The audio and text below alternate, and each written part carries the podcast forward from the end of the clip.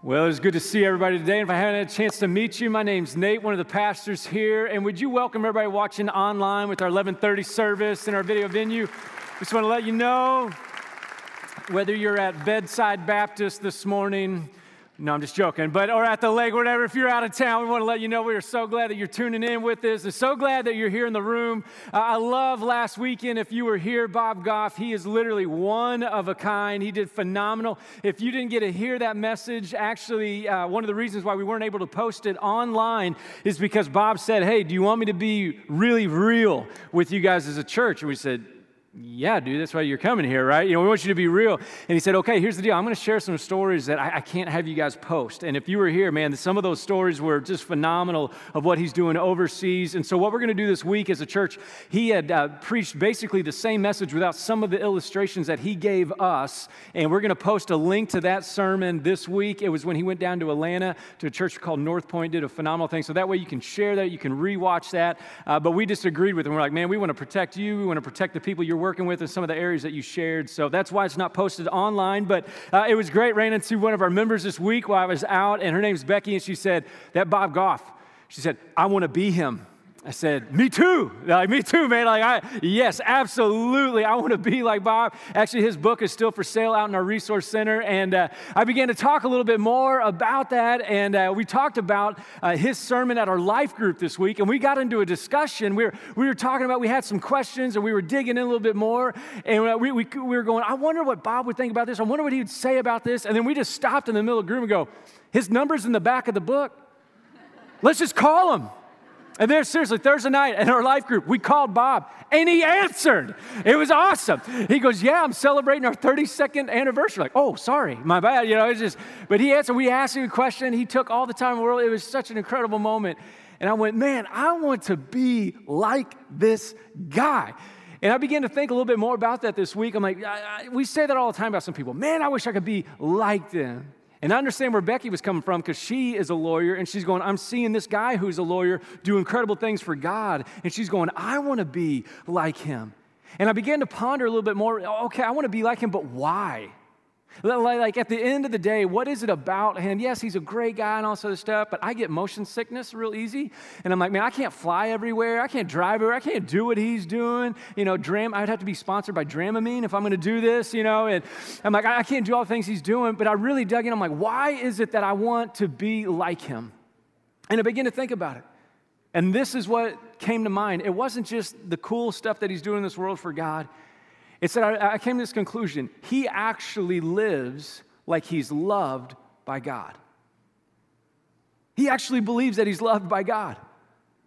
So when he tells us, go love creepy people, he's going, you know what? There's a lot of people we don't want to love in this world, but he is so aware that God loves him that he lives a life of love because he knows he's loved.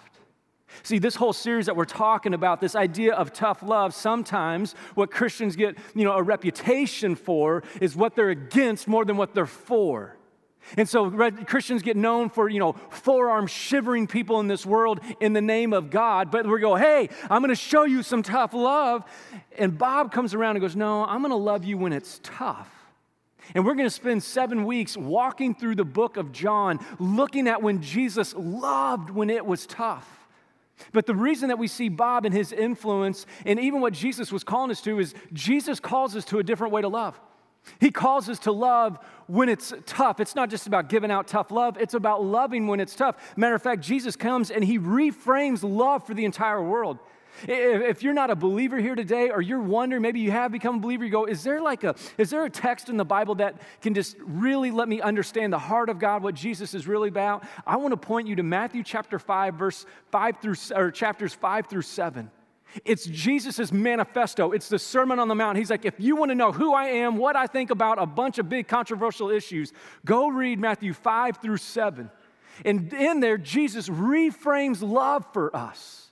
And listen what he says about love. This is in Matthew chapter 5, verse 43. He says, You have heard that it was said, love your neighbor and hate your enemy. Now, some of you are going, What if I hate my neighbor? You know, they? And that, that's how we kind of live. But he says this, But I tell you, because he knows it's too easy. It's too easy to love your neighbor and hate your enemy. We're like, we all do that in here. We all have favorites, we all have people that we love more than others. But Jesus says, But I tell you, love your enemies and pray for those who persecute you. That's tough. None of us, that none of us, that's our first reaction. When someone hates us, we don't love them, we hate them back.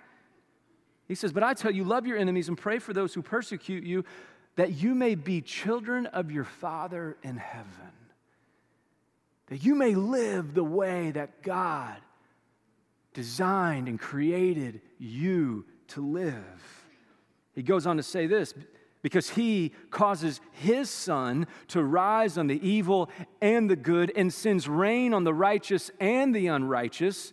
And if you love those who love you, what reward will you get? Are not even the tax collectors doing that? And if you greet only your own people, what are you doing more than others? Do not even the pagans do that? See, what Jesus is calling us back to as Christians is we go, we are to love different than the world loves. It's easy to love those who love you. It's hard to love those who don't love you and me. And then he says this Be perfect, therefore, as your heavenly Father is perfect. Man, I walked out of here last weekend hearing from Bob about going and loving people and all this other stuff, and I looked like my son this week. He went to his first day of preschool. There's this two year old uh, preschool that he's getting to go to a couple days a week, and this was his face when we took him just for his preview day. It wasn't even the first day of school. We just said, Buddy, you're going to go and spend an hour. that was him saying cheese cheese, man. And we leave this place. Let's go love creepy people. Let's go love our enemies. Let's pray for those who persecute us. We're like, let's do it. And then he went to his first day of school, and we walk him in the building this Thursday, and we walk him right to his room. Remember this face right here, all right? Cheese, let's go to school. Here's his face right outside his classroom on his first full day of school. Dude, stiff as a board. Carter, you got to go in. Mm-mm. Uh-uh. I mean, literally, right outside the door, wouldn't go in. And oftentimes, isn't that the case with us? Let's go love the world until we have to. Let's go love our enemies until we have to. Let's go pray for those who persecute us and trash our names and subtweet about us. It's one thing to talk about doing it. It's another thing to actually do it. See, a lot of times I confuse the message of Jesus and think he's calling me to go and love the toughest people in this world, and that's the calling. But what I'm finding is this the toughest thing that you and I will ever do, the toughest thing that you'll do is let Jesus love you. If you're following along, you want to write that in. Now, some of you go, What do you mean, Nate? The toughest thing that I'll do is let Jesus love you. That, that doesn't sound very deep. No, no, we need to sit in here for a second. You know why I don't love a lot of people when it's tough? It's because it's going to have to be my love that I think I give them. And what do we give people when we don't have the love of Christ in us? Oh, we give them hate, don't we? We give them everything but Christ. That's why I want to be so much like Bob Goff, because I'm going, you know what? He knows He is love. That's why He gives love to the world. The toughest thing that you'll ever do is let Jesus love you. In the darkest moments of your night, in the darkest moments of the regrets, these places and these moments that you fear that you go, man, I was talking to a buddy this week. We were inviting him to church, he didn't grow up in church, and he said this. He goes, Man, you guys are pretty cool. It sounds like a cool church. And he was just honest with me. He goes, I'm just afraid. And I, he was halfway joking, but I go, I think he, I think he believes this. He goes, I'm just afraid if I walk in those doors, I'm going to burst into flames.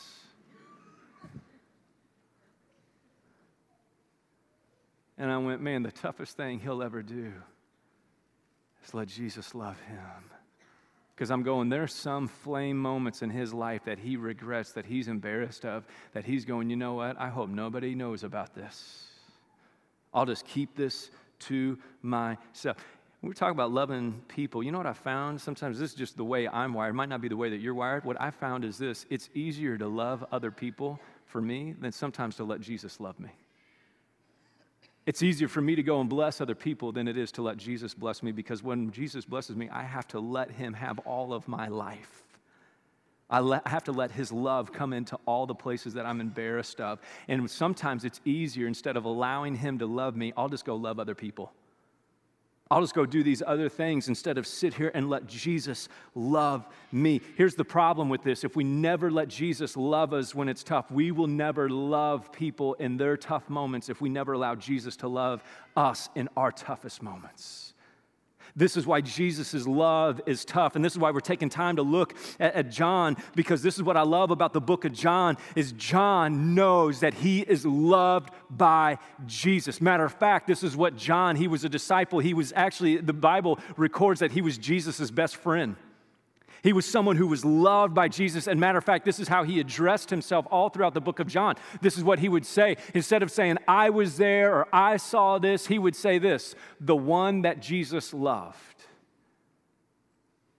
John knew he was loved by God. Matter of fact, John gets sent into exile for being a Christian, gets totally shipped out and away from everybody to go die on an island for being a Christian. While he's on that island, left for dead, Jesus visits him, gives him a revelation. He writes the book of Revelation to go bless the churches, to go bless us. And the reason why he had that revelation is because this he simply was loved by Jesus.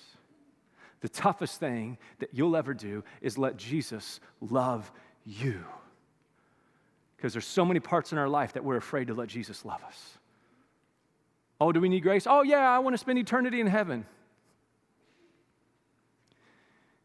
Do you want Jesus' love to reconcile the disaster that you've created on this earth? That's different than heaven, isn't it? See, these tough parts of our life, this is what it means to have a tough love. It's this Jesus love that comes into our life. Listen to how John starts out his book. He says this in John chapter 1, verses 1 through 5. He says, In the beginning was the Word. In the very beginning was Jesus. Sometimes we believe that Jesus only showed up in the New Testament. John is pointing your attention and my attention to the fact that Jesus was there in the very beginning of creation with God. In the beginning was the Word, and the Word was with God, and the Word was God. Jesus has been here all along. And he says this He was with God in the beginning, and through him all things were made. Without him, nothing was made that has been made. And in him was life, and that life was the light of all people. Jesus' love isn't just for the good people. Jesus' love is for all people, even for those who don't believe in him, who don't accept him. And he goes on to say, and this light shines in the darkness and the darkness has not overcome it. What John is doing here is he's pointing his audience, which is typically at that time a Jewish audience, and he says those three words, in the beginning. Anybody know where that verse is found? It's in Genesis chapter 1. In the beginning, God created the heavens and the earth. And what John is doing here is he's saying Jesus was there at the very beginning. He created all things. He created you, He created me, He created everything. And even though this world is broken, He is committed to loving us and redeeming us back to the way it was in the beginning. Even if you don't think you're worthy of redemption, Jesus does, and He's come after us. And what John is doing is he's reframing the minds of the people to go, hey, there's a bigger story that Jesus is connected to, that he's longing to redeem. And this is the way we learn, and this is the way we think. Matter of fact, there's a song that if we hear a song or we hear something, it sparks a story. If you hear this song, this story will come to mind. I don't know if you've heard this music before, but when it comes on, you'll go, oh, I'll immediately think about it. Listen to this music and see if this, you know, sparks anything in your imagination here, all right? We got some. Some of you just woke up. You're like, where am I? Am I, am I at the theater across the street? I walked in the wrong theater. Now, here's the first words of every Star Wars movie. You ready? In a galaxy, what? Far, far away. Now you're into a story. In a galaxy And you immediately go, which one is this? Is this Han Solo? Is it this? Is it what, what's happened with Luke? Where's he at? What about Leia? And, and you all start thinking about characters because you, all you did was you heard music. And as soon as you heard music, you thought of a story. That's what John is doing here. He's going, in the beginning. When you read the Bible, you don't need to ask, what is it saying? You need to ask, why did the author say it? John is saying, you need to understand that when Jesus came into the world, he was here before the world was made. The world was made through him, and he is now coming into the world, into the darkness, into the toughest places, and he is redeeming all things. Listen what it goes on to say in verse 9. It said, The true light that gives light to everyone was coming into the world. And he was in the world, and though the world was made through him, the world did not what? Recognize him. Anybody ever not been recognized for the work that you've done? You do all the work, and guess who gets the accolades? Your boss. And when your boss has a moment to say, man, my team and so and so, and they did all this work, they go, thank you very much. I'll take that raise, I'll take that promotion. And you're sitting there going, you're not, not going to recognize my work? You're not going to recognize what I did? Matter of fact, even not just in work, that's what we long for, isn't it? We long to walk in a room and have somebody actually recognize us. Would somebody pay any attention to me? Would somebody give any value to me? Though the world was made through him, the world did not recognize him. He came to that which was his own, John says, but his own did not what? Receive him. Anybody ever walk into a room, hey, so and so, good, hey, man, good to see you? And they're like, mm-mm. Not to be seen with you. My middle name is Wayne. My dad's middle name is Wayne. My grandpa's middle name is Wayne. And so when I had my son, of course, his middle name was Wayne. And the thought crossed my mind. I went, you know what I need? You know what I want to do? I want to get ahead of him because I know he's going to love me when he's a kid, but he's a teenager, he's going to hate me. I know it. And so I thought, I want to get ahead of this when he doesn't want to recognize me in public, and I'm going to call him John. And so that way, when I pull up to the theater to pick him up, and he's 14, I'm going to roll down the window and go, Hey, John Wayne, get in the car. My wife goes, You're sick. I know, help me, pray for me. We know what it's like to not be received by people. To have that feeling to walk in a room and people don't receive you. You go, ouch. I have no idea what it's like to create the entire universe, the cosmos, every intricacy in all of humanity, and to come into it and all of humanity reject me. You realize that's what Jesus walked into? This is the story that John wants us to get our mind around. In the beginning, God, in the beginning, Jesus creating all things. All things were made through him. And yet, when he came into the world to redeem the world, the world did not recognize him and the world did not receive him. That's the story of you and I. For some of us, you grew up a long time not recognizing him, not receiving the grace that he has. Even though I grew up in church, just because I grew up in church, that didn't mean I was recognized. Matter of fact, I was embarrassed when I'd have to go take pictures at the Bible club in junior high because then I had to be recognized as a Christian. And I went, wow, I rejected Jesus. I couldn't even take a yearbook photo for him. Man, that's pathetic faith. A lot of times we don't realize how much we've rejected Jesus or not recognized or not received him in our life. But here's the beauty of John's story. Here's the beauty of the tough love of Jesus. Listen what it says in verse 12. This, this one's gotten my heart all fired up. Yet, I just, I'm just, I'm in love with this word yet right now. Yet, to all who did receive him, to, to those who believed in his name, he gave the right to become children of God. Yet, for everyone who rejected him, who didn't receive him, who didn't recognize him, yet even them to all of those who did receive him, to those who did believe in his name, He gave them the right to become children of God, children born not of natural descent or of human decision or a husband's will, but born of God. Man, did you see that all over Sierra and Cynthia's face during that baptism? Tears of becoming children of God. Yet, even though you and I didn't recognize him and didn't receive him in our life, even then, yet he still gives love to us. He loves us. Here's one thing we need to understand is this all of us in this room, even if you're an atheist, even if you don't believe in God, every single one of us are made in the image of God and we are God's creation. This is why we every life has value. This is why everybody across the world, doesn't matter their religion, every single person has value because everybody's made in the image of God. But here's the deal just because you're made in the image of God does not mean you're the child of God. It is a right that God gives us when we receive His grace. Now, some of you go, Nate, that doesn't sound fair at all.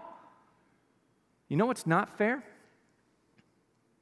What's not fair is for Jesus to create this world perfect and for you and I to come in and mess it up.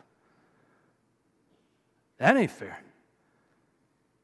And yet, Jesus comes into the world and into the darkness and he saves us. And he goes, Hey, if you call on me, if you receive me, if you believe in me, I will give you the right to become the children of God.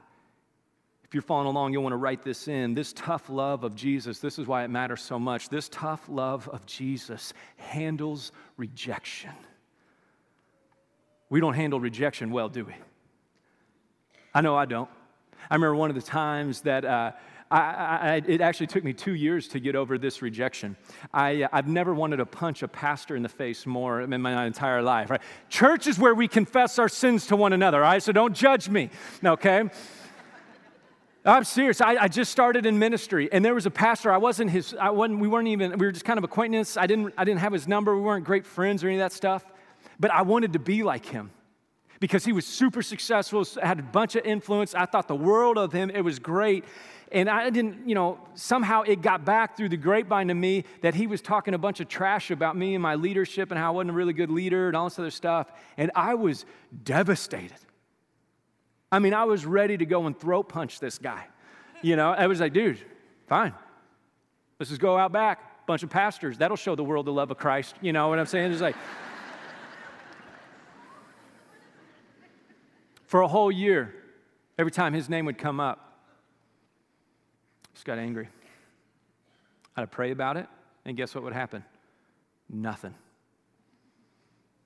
Two years went by, still wanted to punch the guy. Still just clean his clock, man. Until God began, I'm going, literally, I had to start getting into the deepest parts of my soul. I'm like, why am I so mad at this guy? And God, I'm praying about this, but this feeling of rejection is not leaving me. What, what is going on? And it wasn't, it, you know, it, it, wasn't just that he, he tra- you know, talked trash about me or whatever, because guess what? Your family probably talks trash about you. You know what I'm saying? Like everybody's going to talk trash about us. It's not that that's so uncommon, but have you found the times of rejection that hurt the worst in your life might not come from your family? It comes from those that you value the most.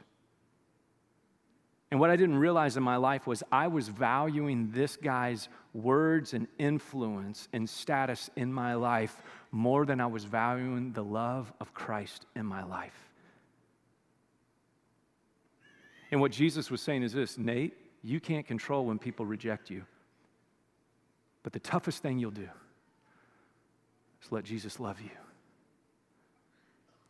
Problem is, through those two years, I never let the love of Christ handle that rejection.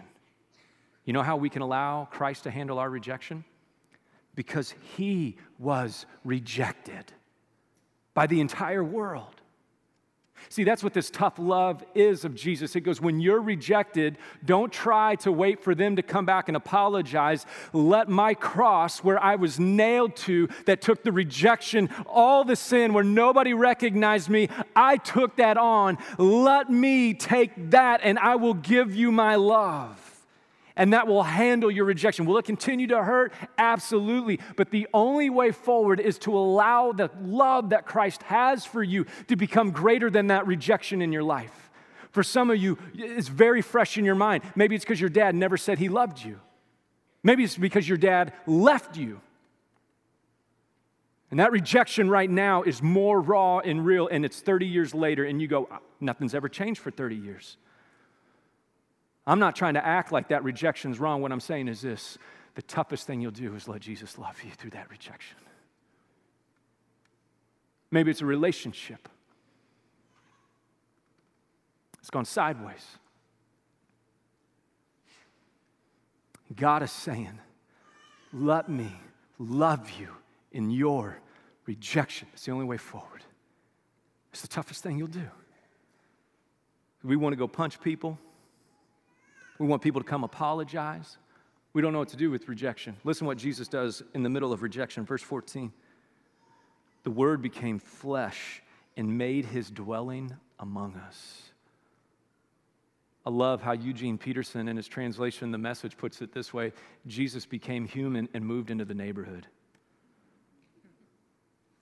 You reject me? Great. My neighbors hate me? I'm moving in. You're like, oh, great. Not that Jesus guy. Jesus says, hey, the world is going to reject me, and I'm going to move into the world. That's tough love, isn't it? Man, that tough love comes in and goes, I'm going to love you even when you don't love me. I'm going to love you. See, that's the beauty of Jesus. That's the hope that we talk about. Even when you don't love him, he loves you. And when you don't want him, he wants you.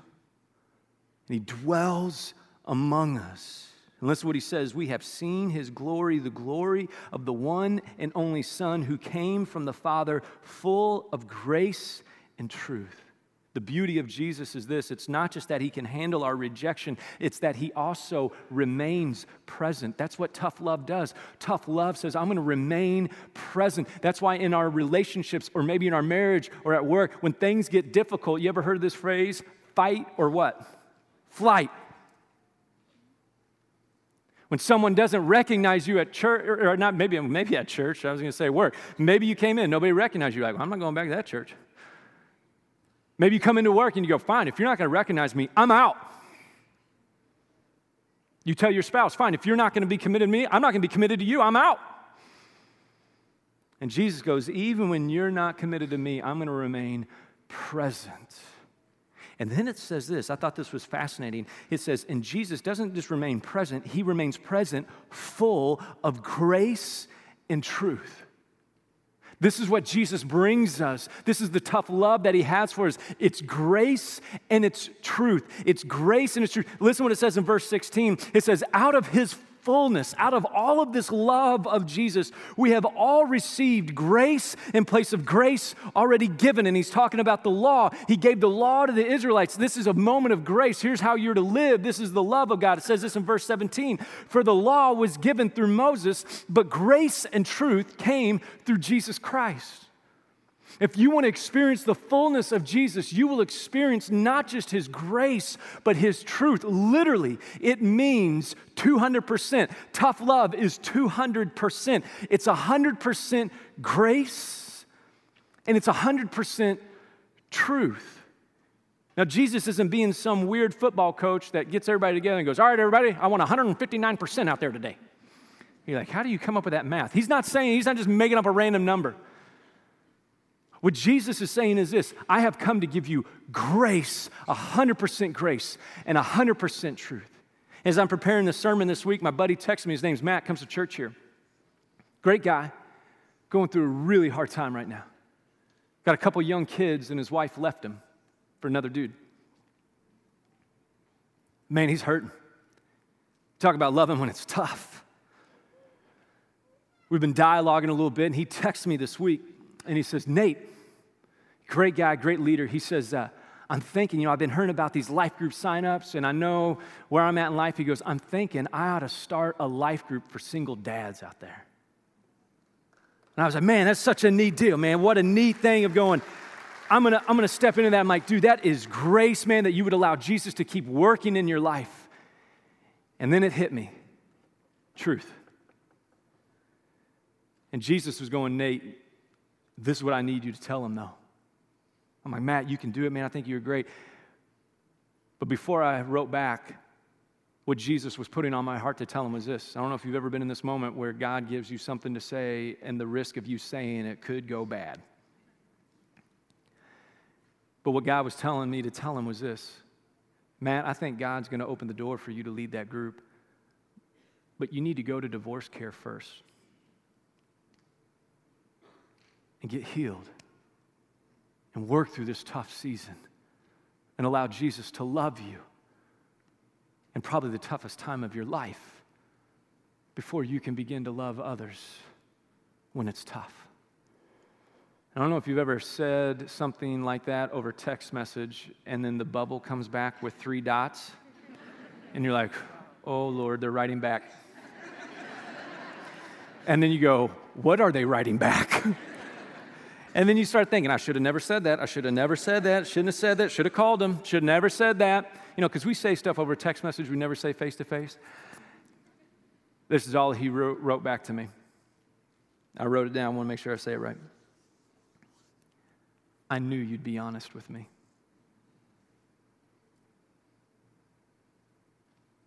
I knew you'd be honest with me. Thanks for giving me grace. It's telling me God's with me. Thanks for giving me truth and telling me to go get healing first. Thanks for telling me to go be loved by Jesus before I start loving other people. In the end, isn't that what you and I want? We want the truth, don't we? Here's the only problem grace and truth. Problem is, especially in the church world, we let these be totally opposite of one another. I wanted to do a little IU or U, U of L versus UK, but they didn't have royal blue. So, UK fans, I know this isn't royal blue, all right? So don't, don't judge me. Give me some grace here, okay? Here's the thing in the church world a lot of times we want to give people one or the other. Maybe you've been on a street corner and you've seen someone yelling at people, You're going to hell! And yeah, if we never receive and believe in Christ and let Him make us a child of God, we won't live eternity with me. But have you noticed? They're never baptizing anybody on street corners. All it is is arguments, and it's yelling because what's missing? Guys, there's only one other option. It's not, it's not that hard. It's just grace, man. I got to keep it simple for me. I want to keep it simple for you. It's grace. I love what Scott Sauls says. I put in your outline. He's a pastor in Nashville. He says, If all we give people is truth without grace, it's religious bullying. So I lie to you, that's your story. I grew up in church, but I quit going because every week the pastor was telling me I'm going to hell. And there was nothing else. There was no Romans 2 that it is God's kindness that leads us to repentance. But Scott says this but if all we give people is grace and no truth, he says what you actually end up doing to people is just enabling them to live in sin. Just say yes to Jesus and then do whatever you want. Sleep with whoever you want. Do whatever you want. Steal whatever money you want. Grace. And you go, that doesn't sound right. This is why Jesus came, and John says, full of grace and truth. That's why when Matt reached out to me, I had to give him truth, but it was with grace and I had to give some more truth, but it's with grace. And we have some moments where we got to give more grace, but there's got to be truth with it. It's not one or the other, it's both all the time. Jesus, 200% back and forth. It's grace and it's truth, and it's grace and it's truth, and it's grace and it's truth, and it's grace and it's truth. What do you need Jesus to be in your life today? Maybe you don't give yourself any grace. Let Jesus be your grace. Maybe you're the truth in your life. Matter of fact, that's why you're stuck. Because Jesus isn't your truth. Listen how John ends this passage in verse 18. He says, No one has ever seen God, but the one and only Son who is himself God and is in the closest relationship with the Father. And listen how he ends this. And God has made him what? Known. The beauty of this story is this where you find yourself in rejection, where you find yourself in your loneliness, where you find yourself in your sin, God has made grace and truth known to all of His creation. Where do you need to know Him? Where do you need His 100% grace to come in? Where do you need His 100% truth to come in and to begin to do a new work in your life? The toughest thing you'll ever do is let Jesus love you with His 100% grace and 100% truth. We'll never love when it's tough if we don't let Jesus love us in the toughest, darkest places of our life. Let's pray together. Father, thank you for providing more than what we even think we need. And thank you, Jesus, for coming into this world and God to continue to love us even when we weren't aware that we were rejecting you that we weren't following you, that we weren't listening to you, that we weren't for you. And yet, Jesus, and we, even when we weren't for you, you were still for us. And so, Father, I just pray today that our hearts and our minds would be open to your grace, would be open to your truth. And Jesus, would you give us the courage by the power of your Holy Spirit to speak that to one another, to be obedient to that? Because in you is the love that we desperately need.